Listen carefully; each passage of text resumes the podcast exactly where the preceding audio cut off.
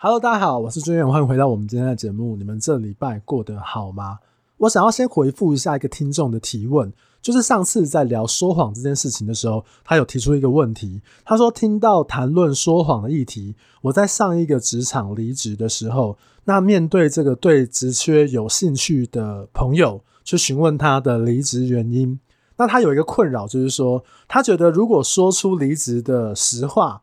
比如说，他举例是加班时数过长啊，还有就是公司可能会欺负老实人，他认为会伤及职场。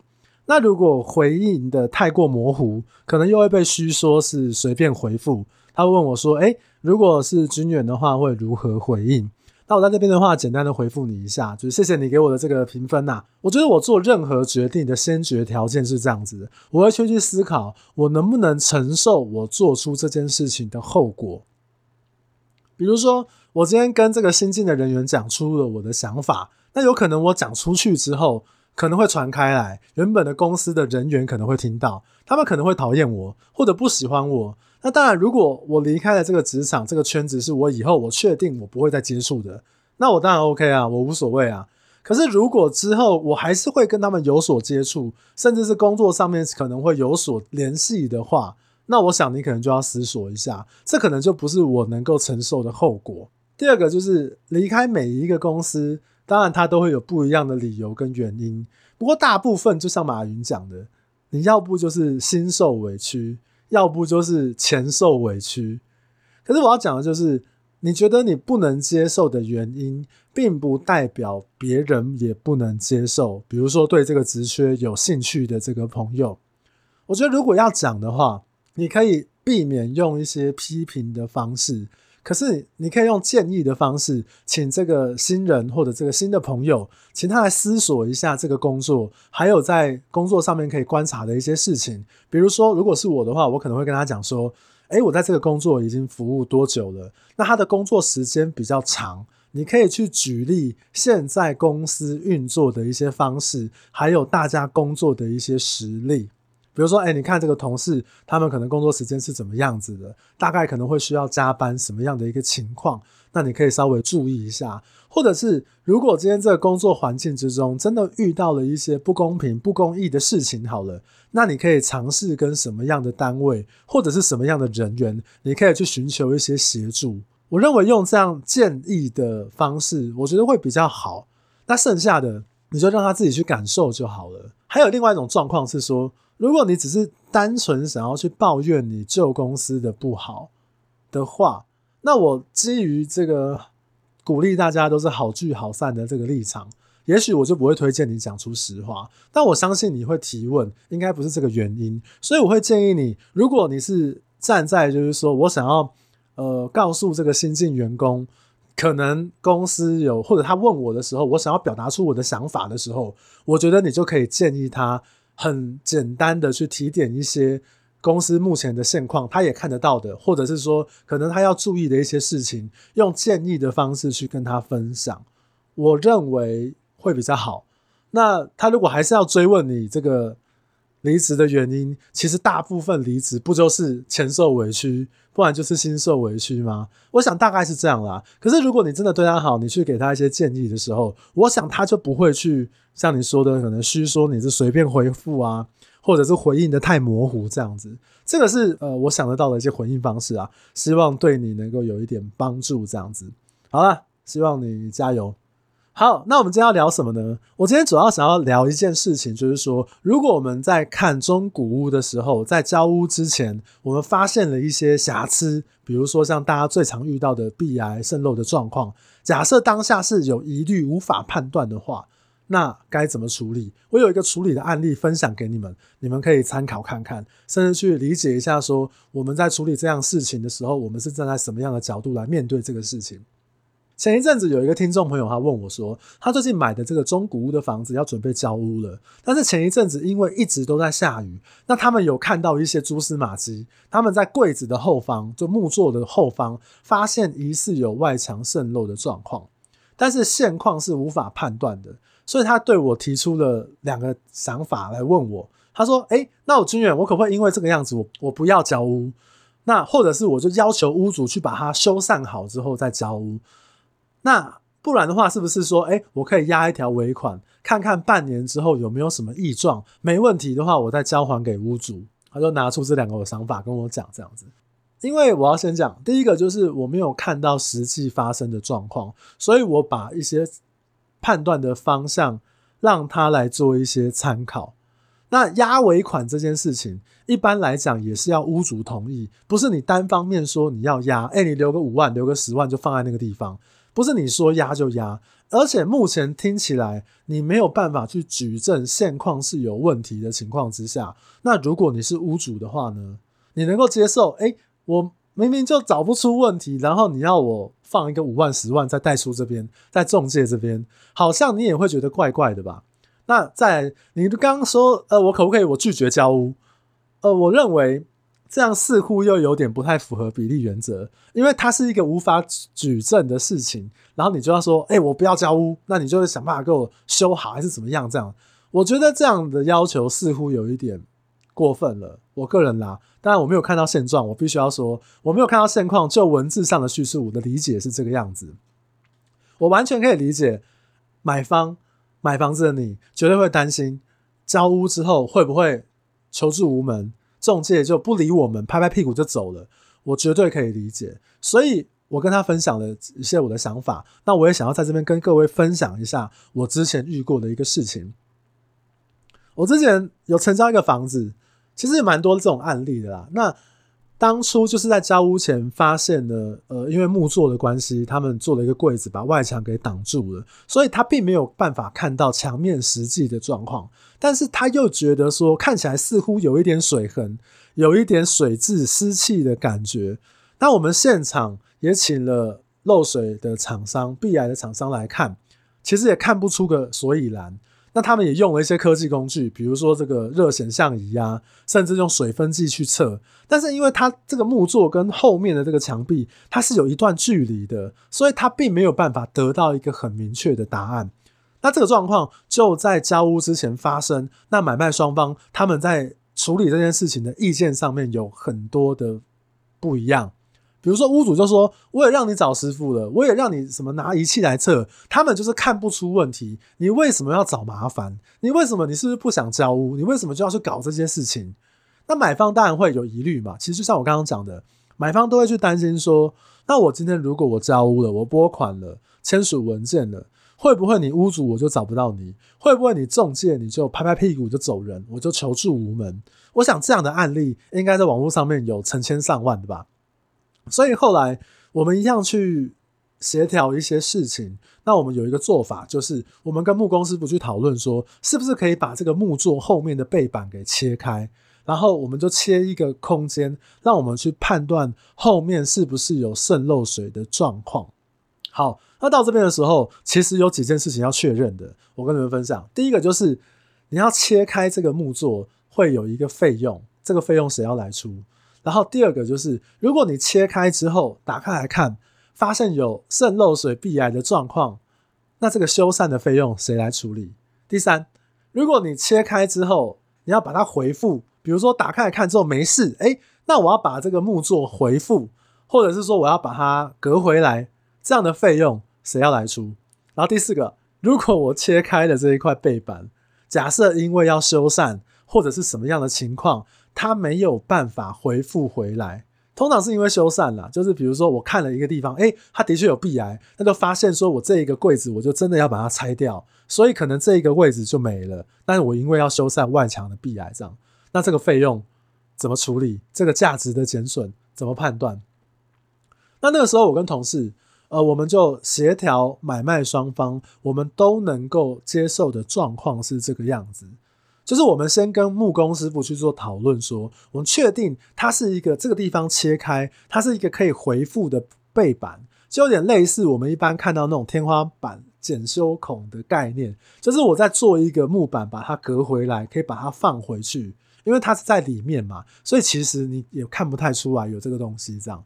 那当然，这个东西一打开之后，你就可以去找这个抓漏的厂商来判断是不是有。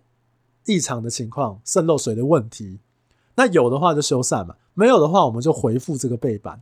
那我刚刚提到那四个东西，那个费用谁来出？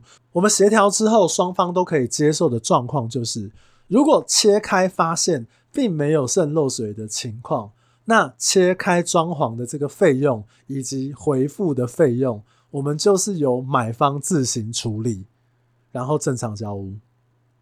因为我们目前是没有办法去举证现况有渗漏水的事实，所以你花这个钱去破坏了装潢，然后去把它回复回来，我认为你自己出这个钱合理。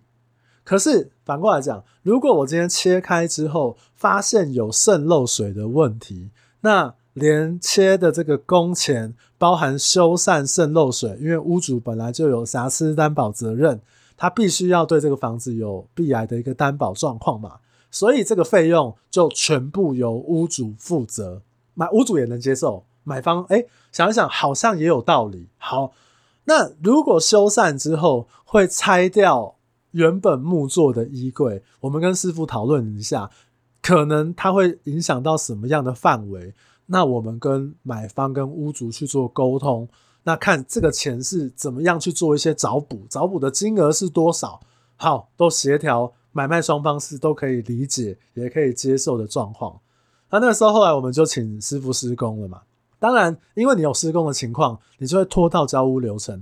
一般来说，你会拖到我们合约书上面的那个交屋最后的时间点的话，通常还是会写一个协议书，就是把我们刚刚写的那些东西，可能白纸黑字先写起来。你知道为什么？避免有人反悔啊！这个白纸黑字写下来都可以反悔，更何况是这个没写，所以我们都会写下来。啊，我们现在今天延后交屋，那因为我们做了什么？那如果只修缮的话，钱谁出？那没修缮的话，钱谁出？我们就要把它先写起来，买卖双方签名，我们再做这个动作。好，那我们就请师傅来施工了嘛。那施工之后就把它打开，后来打开之后发现，哇，虚惊一场。对不对？大家都不用担心，这个事情就解决了，买方也放心了，屋主也觉得说，哦，好，那还我一个清白了，那就很顺利的交屋。那这件事情其实它的概念是说，你在处理这个事情的时候，它是建立在双方都不信任对方的基础上，因为屋主会觉得说，你就是想要凹我，你就是想要找我麻烦，我住的好好的，我住了三年、五年、十年都没有问题。那个水就是我喝水的时候不小心溅到的，或者是我就是在那边放了一个什么芳香瓶，然后水打倒打翻而已啊，就跟你讲没事，你还要怀疑这么多？那买方嘛，正常他也会说说啊，我我就是怀疑嘛，那我也担心你就是推脱支持啊，你跟中介，你屋主跟中介到时候一走了之，那你钱拿了拍拍屁股就走了，我的保障在哪边？所以其实他们都建立在怀疑对方的基础上面，所以。我们中介的角色应该去找到一个双方都可以接受的方式，可能会花一点钱，比如说你要打开来看看检修口，然后要回复的一些费用，可能会花一点时间，比如说会拖到一些工期产生的交屋的延迟的状况，但是我们必须要让买卖双方去协调，去理解做这件事情的难处，还有对方在意的点。是不是我们可以达到一个共识，解决我们的疑虑？我认为这个协调是我们中介该做的一个事情。其实他没有很轻松哎，你们这样光是听我讲，如果你今天是屋主，你要晚一个礼拜，甚至两个礼拜、三个礼拜才拿得到钱，你还会被质疑。哎，你的那个衣柜、你的那个墙壁就是漏水，你为什么不老实？如果有人这样跟你讲，假设你真的没有漏水的情况之下，你会开心吗？那如果你今天是买方，然后中介跟你说没有啦，屋主就是这样讲啦，屋主说，哎呀，那个就是我水打翻了，那个就是我放那个什么芳香瓶倒了，难道你不会怀疑这个是一个有一点推脱之词吗？我相信都会，而且有时候很难处理的案件，往往都是因为。累积太多太多的情绪，比如说在过程带看的时候、洽谈的时候，我们那个感觉就已经跑掉了。哎，买方觉得屋主很贪心，屋主觉得买方嫌东嫌西，要求一堆，然后买卖双方又觉得中介，哇，你们真的话术这么多，为了成交不择手段。其实大家都在一个比较怀疑的情况之下，它累积到很久，产生的这个情绪，我们其实常常要处理这个情绪，你知道？大家都说，哎、欸，仲介好像很好做，中介就是一个什么走路工，妈的白痴！你来面对这些事情看看。当然，我认为啦，这个呃，好的中介本来就是要有处理这些事情的能力，去引导双方往可以接受的方向去走。不然，如果中介两手一摊啊，不然你们买卖双方去告好了，我帮你写存证信函，我帮买方写，也帮屋主写。你们就去告吧，上法院，先上调解委员会，调解不行再去法院，没有我仲介的事嘛，因为这个是你们互相的怀疑啊。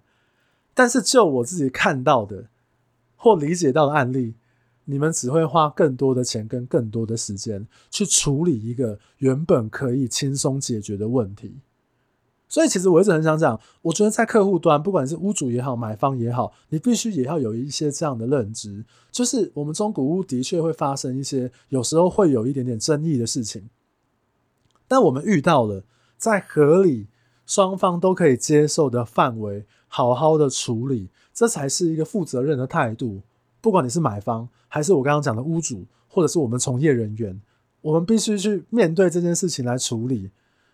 去讨论一个大家都可以接受、去解决我们双方的疑虑的方式。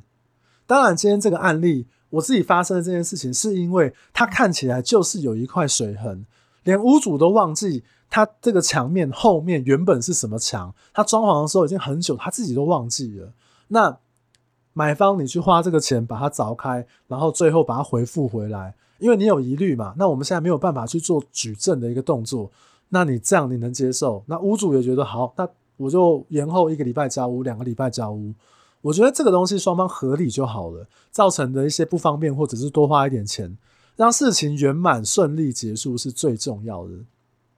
就像我刚刚讲的，跑去法院旷日费时的折磨，我想这不会是买卖双方都乐见，或者是我们中介都乐见的一些事情。所以，我想。呃，这个案例的话，除了是，比如说我们呃常常有时候会有一些渗漏水的状况是现况无法确认的，那如果花一点钱可以确认的情况之下，我都会建议在交屋之前确认。为什么？不要说买方啊，连我们中介都很担心屋主交屋之后，我们都不好找到他，或者是真的有问题了。我也愿意协助我的客户去找屋主求偿，可是屋主不鸟你，诶，就是大家都觉得哇，这个中介都不负责，或者是怎么样？不是，我们有时候真的去找屋主，屋主不理我们，我都交屋了啊，怎么样？不然你告我啊？这种屋主太多了，或者是说买方有一些很不合理的要求，诶，那他就怎样？上网敲敲键盘，就打说哦，这个中介公司都不理我，所以我觉得很多东西有疑虑的情况之下，在交屋之前处理好。我认为比较好，而且处理的过程中，像我刚刚讲的，一定要白纸黑字写下来。我认为对买卖双方，甚至对我们中介，还有我们自己的从业的状况，都是比较好的。这案例也想跟大家分享，就是我觉得这是一个比较正确的处理方式。还有就是很多东西它都是情绪的累积，那我们必须去消化这个情绪。所以中介其实在处理这些事情的时候，好的中介真的是有它。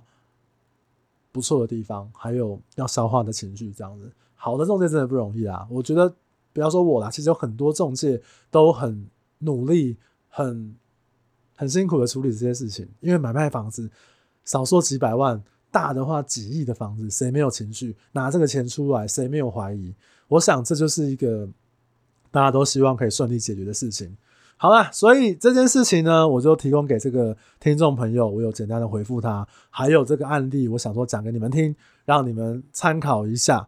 那如果你觉得我今天的分享很有帮助的话，也请你帮我分享给你身边你觉得他可能有需要的朋友来听，帮我转传给他，让他来知道有一个这么优质的节目。如果你真的觉得哇靠，黄俊远你真的讲的太棒太赞了。也可以欢迎你在评分机制上面给我一个五星好评，我会非常非常的感谢。或者是你可以来我的 Instagram 或者是脸书，可以呃来跟我聊聊天、讲讲话，我都非常非常的开心。这个看到我写的文章，帮我点赞，帮我这个留言，拜托拯救一下这个小小粉砖的触及率。而且我最近那个粉砖人数破两万了，哇，真的是蛮快的。也真的也谢谢这个各位的支持与帮忙，好不好？那我们就聊到这里，我们就下礼拜再见吧。还有啊，我要先预告一下，下礼拜没有意外的话，下礼拜会是人生系列，我会专访一个很有热情的人。我真的觉得他好酷哦！我特别去拜访他，然后特特别去跟他说：“哎、欸，这个、这个、这个什么什么哥，你可不可以接受我的访问？”因为我现在人物专访的这个部分啊，我都会去跟人家聊天。然后我觉得有一个人，我觉得有些人他如果他对谈的可能前二十句或前十句话，我就可以判断出来说他可不可以上这个 podcast 来跟大家分享些什么。他这个老板超屌。我真的好喜欢他，所以他答应我之后，我觉得我超开心的。也请大家可以留意一下下礼拜这个我的一个访谈，一定超赞的啦，好不好？好啦，那我们今天就聊到这边。那有什么问题的话，可能再我们再讨论一下或留言给我。好，那我们就下礼拜再见啦，大家 拜拜，拜拜。